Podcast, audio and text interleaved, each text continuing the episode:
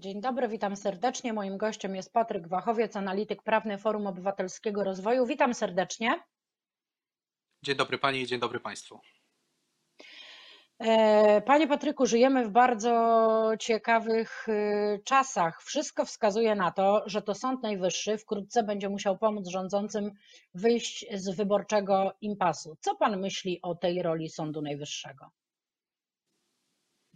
No, przede wszystkim wydaje mi się, że Sąd Najwyższy nie jest tutaj od pomagania komukolwiek, szczególnie już politykom, a raczej od stosowania prawa. Mamy oczywiście galimatias wyborczy e, związany z tym, co powinien orzec Sąd Najwyższy, e, czy stwierdzić ważność wyborów, czy stwierdzić nieważność tych wyborów, czy w ogóle nie powinien się wypowiadać, jak też takie głosy się pojawiają od wczoraj. Halo? Halo, halo, słyszymy się? Tak, tak, tak, teraz tak. Pojawiają się głosy, co Sąd Najwyższy powinien zrobić, czy orzec o ważności wyborów, czy orzec o nieważności, czy w ogóle się nie powinien wypowiadać, bo to też jest, e, bo to też takie głosy się pojawiają. E, jedno jest pewne, sąd nie powinien pomagać politykom i to wczoraj i to oświadczenie członka Izby Dyscyplinarnej pani Lemańskiej o tym, że to może w jakiś sposób wkraczać w niezawisłość sędziowską, szczególnie ten, ten komunikat dwóch panów Jarosławów, myślę, że jest uzasadniony. Zobaczymy, to jest sytuacja, z którą nigdy się nie spotkaliśmy i być może się nigdy nie spotkamy. Zobaczymy, co Sąd Najwyższy na to poradzi. Ja bym, jeżeli mógłbym coś sugerować po lekturze przepisów, to wydaje mi się, że po prostu trzeba stwierdzić nieważność wyboru prezydenta. Wiem, że też jest ten, ten konflikt, czy chodzi o wybory jako wybory, czy o wybór konkretnej osoby, ale wydaje mi się, że to będzie najbardziej zdroworozsądkowe rozwiązanie. Niezależnie od tego, jak postulujemy jako Forum Obywatelskiego Rozwoju, ja też sporządziłem taką dosyć obszerną analizę, e, są wszelkie przesłanki do wprowadzenia stanu klęski żywiołowej i do niedzieli pan premier Morawiecki może to jeszcze uczynić i wejść z twarzą z tego kryzysu.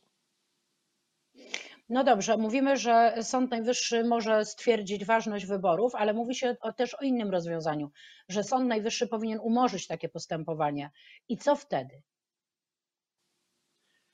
Po lekturze przepisów, szczególnie kodeksu wyborczego i e, tych regulacji dotyczących rozpoznawania protestów wyborczych, orzekania o, waż, o, waż, o, ważności wyborów, nie wydaje mi się, żeby Sąd Najwyższy miał kompetencje do umarzania postępowania. E, to jest, tego, to jest takie swoiste postępowanie z kodeksu wyborczego. Tam się niczego nie umarza tak naprawdę, bo nie ma tego substratu do, do, do, do umorzenia. Sąd Najwyższy zgodnie z kodeksem wyborczym, no i zgodnie z konstytucją oczywiście, ma e, do podjęcia dwa rozwiązania. Albo stwierdza ważność wyborów, albo ich nie stwierdza. Mówiłem przed chwilą o, trzeciej, o trzecim rozwiązaniu, że w ogóle się w, żaden, w żadnej formie się nie wypowie, e, no ale to jest raczej mało prawdopodobne. Mm, dobrze, to wróćmy na moment do Sądu Najwyższego. Od 1 y, maja, a w zasadzie już od 30 kwietnia, kiedy to prezydent podczas urzędowania jeszcze pierwszej prezes Sądu Najwyższego, profesor Małgorzaty Gersdorf, wyznaczył e, komisarza mm, i następcę pełniącego obowiązki pierwszego prezesa Kamila Zaradkiewicza. Mm, on pojawił się w sądzie i jakby te pierwsze dni jego urzędowania pokazały, że nie próżnuje. Czy czymś pana w tym czasie e, pełniący obowiązki pierwszego prezesa zaskoczył? Chyba niczym pan e, Zaradkiewicz, mimo swojego e, imponującego dorobku pra prawnego, ja też jako student, e, pierwszy mój artykuł naukowy z dziedziny prawa, który przeczytałem, to był artykuł pana profesora Zaradkiewicza właśnie z prawa cywilnego. Stał się, niestety, stał się namiestnikiem rządzących w gmachu przy Placu Krasińskich. E, potwierdza to chociażby opublikowane dwa dni temu w Monitorze Polskim postanowienie prezydenta, o którym pani wspominała, czyli postanowienie o wyznaczeniu go jako takiego erzacu pierwszego prezesa Sądu Najwyższego. E, no i pod tym postanowieniem nie widnieje jedynie podpis prezydenta Andrzeja Dudy, ale również prezesa Rady Ministrów Mateusza Morawieckiego, czyli mamy dokładnie tę samą powtórkę z tego triku prawnego, który wykorzystano przy przejęciu Trybunału Konstytucyjnego, gdzie mieliśmy pełniącą obowiązki prezesa panią sędzię Przyłębską, tam też była kontrasygnata prezesa Rady Ministrów. Ja sobie nie wyobrażam, żeby pan, pan sędzia Zaradkiewicz, czy, czy członek Izby Cywilnej, pan Zaradkiewicz, kiedykolwiek orzekał o sprawach dotyczących na przykład Rady Ministrów. No dobrze, a proszę mi powiedzieć, wspomniał Pan, że, że Trybunał Konstytucyjny i droga jaką przebył przez ostatnie lata i to, w jakim miejscu się teraz znajduje. Czy myśli Pan, że Sąd Najwyższy dołączy do Trybunału Konstytucyjnego w takiej formie, jak, jak dzisiaj go mamy? Różnica na korzyść, czyli na niedołączenie do tego grona e, Sądu Najwyższego jest, jest głównie ilościowa. E, tam jeszcze nadal większość mają e, tak zwani starzy sędziowie, i jest tych osób ponad 50 wobec 30 czy około 40 osób e, powołanych przez nową Krajową Radę Sądownictwa i, i, przez obecnego prezydenta. E, więc to wszystko jest taką funkcją, to wszystko będzie taką funkcją tego e, oporu wewnątrz samego Sądu Najwyższego. Jednakże te przepisy, które dotyczą właśnie wyboru następcy pani profesor Małgorzaty Gersdorf, dotyczą sposobu funkcjonowania Sądu Najwyższego, podziału kompetencji wewnątrz Sądu Najwyższego również, one są skrojone na jeden cel, o którym pani mówiła, czyli podzielenie losu Trybunału Konstytucyjnego. W przypadku Trybunału ten opór też, jak mówiłem, ze względów ilościowych, bo tych sędziów z każdym miesiącem malało z naturalnych przyczyn w Trybunale Konstytucyjnym. Zatem ten opór był tam trochę mniejszy, no i też Trybunał sam powiedzmy sobie niewiele, niewiele, e, niewiele mógł e, z takiego punktu widzenia prawnego. E, tutaj mamy, mamy jeszcze trzy izby. W tych izbach w większości, zdecydowanej większości są tak zwani starzy sędziowie, więc spodziewam się i jest też kilka spraw przekazanych do tych izb i rozpoznawanych aktualnie przez te izby, które dotyczą statusu nowych osób w Sądzie Najwyższym, więc spodziewam się tutaj jeszcze jakichś pozytywnych niespodzianek ze strony Sądu Sądu Najwyższego. Lada moment y, ma się rozpocząć zgromadzenie ogólne sędziów Sądu Najwyższego, podczas którego to mają zostać, ma zostać wybranych pięciu kandydatów na y, urząd pierwszego prezesa. Y, pełniący obowiązki, pan sędzia Kamil Zaradkiewicz, zapowiedział, że nie wystartuje mm, w tym wyścigu do fotela pierwszego prezesa. Y, proszę mi powiedzieć, jak pan myśli, czym skończy się dzisiejsze zgromadzenie? Czy ono w ogóle uda się zorganizować, bo po raz pierwszy Sąd Najwyższy będzie y, y, tak licznie, w takiej formie, jakby zabierał głos? Samo zgromadzenie, podobnie jak narady sędziowskie, jest tajne, czyli my się nie dowiemy tej całej kuchni ze środka, co tam się działo, kto podjął jakie decyzje. Dowiemy się ewentualnie z protokołu tego, tego zebrania, tego zgromadzenia. Zastanawiam się, jaka, jak mogą się potoczyć, e, jak, jak może się potoczyć to dzisiejsze zgromadzenie.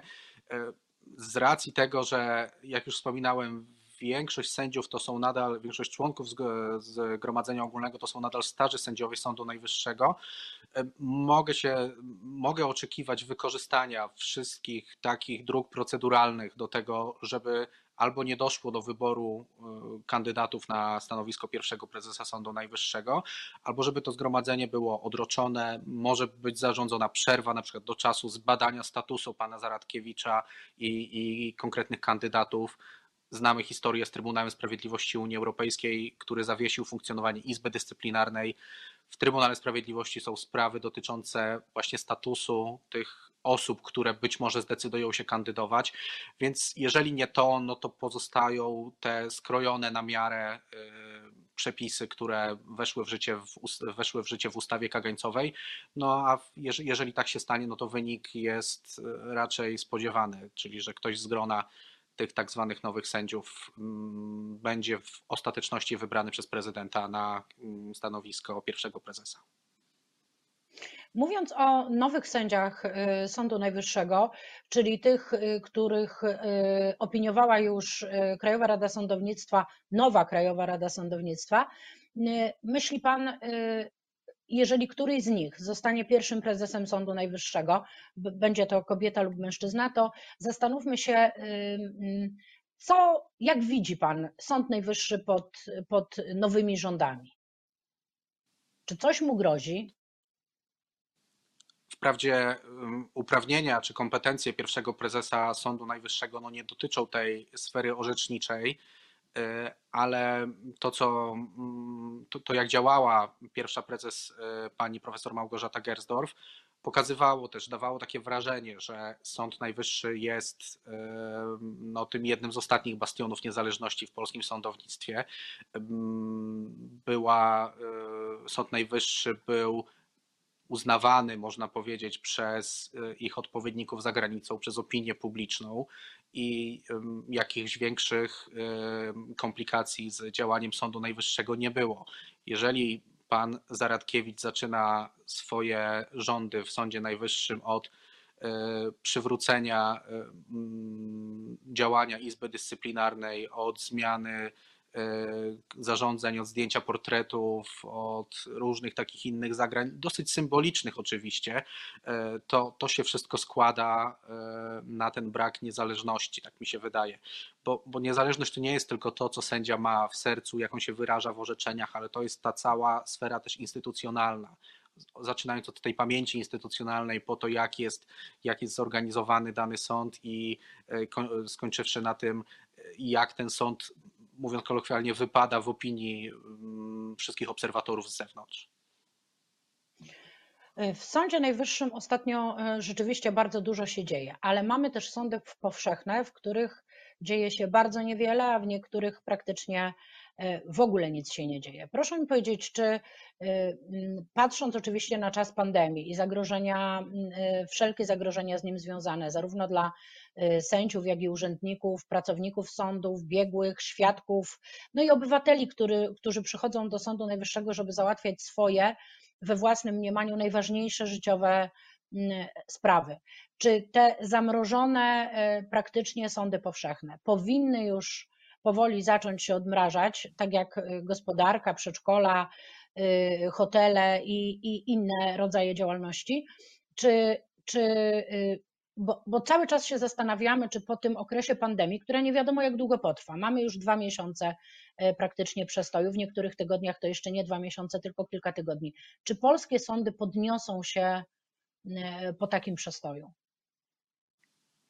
No niewątpliwie na koniec roku będziemy mieli do czynienia z dużymi zaległościami. Jak wiemy, to jest kilkanaście milionów spraw rocznie, więc gdyby to podzielić tak na te tygodnie przestoju, to na pewno te zaległości wzrosną.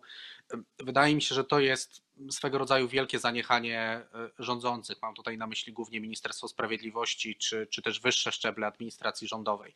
Przygotowując kolejne tarcze, rządzący najwyraźniej zapomnieli o, o zabezpieczeniu tej, tej sprawności działania sądów E, dyskutowaliśmy w gronach prawników, ale też publicznie nad tym, żeby wreszcie ktoś zastanowił się i, i, i nawet nie tyle zastanowił, wreszcie ktoś wprowadził możliwość elektronicznego załatwiania w większości spraw w sądach. To się sprawdziło w przypadku sądów administracyjnych. Od ubiegłego roku funkcjonuje taka procedura i ja jako częsty wizytator czy częsty gość w sądach, w sądach administracyjnych mogę teraz wszystko załatwić z poziomu swojego komputera do wyroku skończywszy. Niestety jest jakiś opór materii, którego ja nie potrafię wytłumaczyć, jeżeli chodzi o sądy powszechne czy, czy sądy wojskowe mówi się w kuluarach, że to jest jednak interes Poczty Polskiej, żeby ten papier w sądach nadal funkcjonował, żeby ten obieg pocztowy też nadal funkcjonował. No a jeżeli, on, a jeżeli tak dalej będzie, no to będziemy mieli do czynienia z jeszcze większymi zaległościami. Czyli uważa Pan, e, tak już na zakończenie, że ruch leży po stronie ministerstwa, bo prezesi sądów, przynajmniej tych największych w kraju, z którymi ostatnio rozmawiałam, są jak najbardziej za, e, za popularyzowaniem zarówno zdalnych rozpraw, jak i Y, wszelkiego rodzaju e-doręczeń, żeby ograniczyć y, liczbę ludzi odwiedzających sądy, biura podawcze mm, y, do, do, do, do niezbędnego minimum, bo wiadomo, że są sprawy, które, które będzie mm, należałoby bezpośrednio w sądzie załatwić. Czyli Pana zdaniem ruch leży po stronie Ministerstwa Sprawiedliwości, które wprowadzi takie przepisy, które ułatwią właśnie zdalne porozumiewanie się, kontaktowanie się z sądem, tak? Tak, jak najbardziej. Nie wyobrażam sobie, żeby w trzeciej dekadzie XXI wieku, która zaraz się zacznie, żebyśmy my funkcjonowali jeszcze w tej kulturze papieru.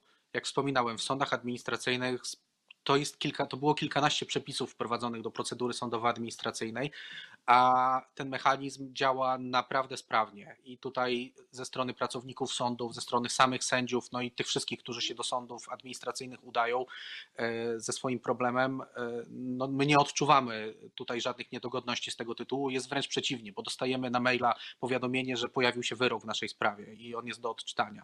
E, więc tak jak mówiłem, to jest, mamy 2020 rok. Internet w Polsce funkcjonuje od 1990 roku.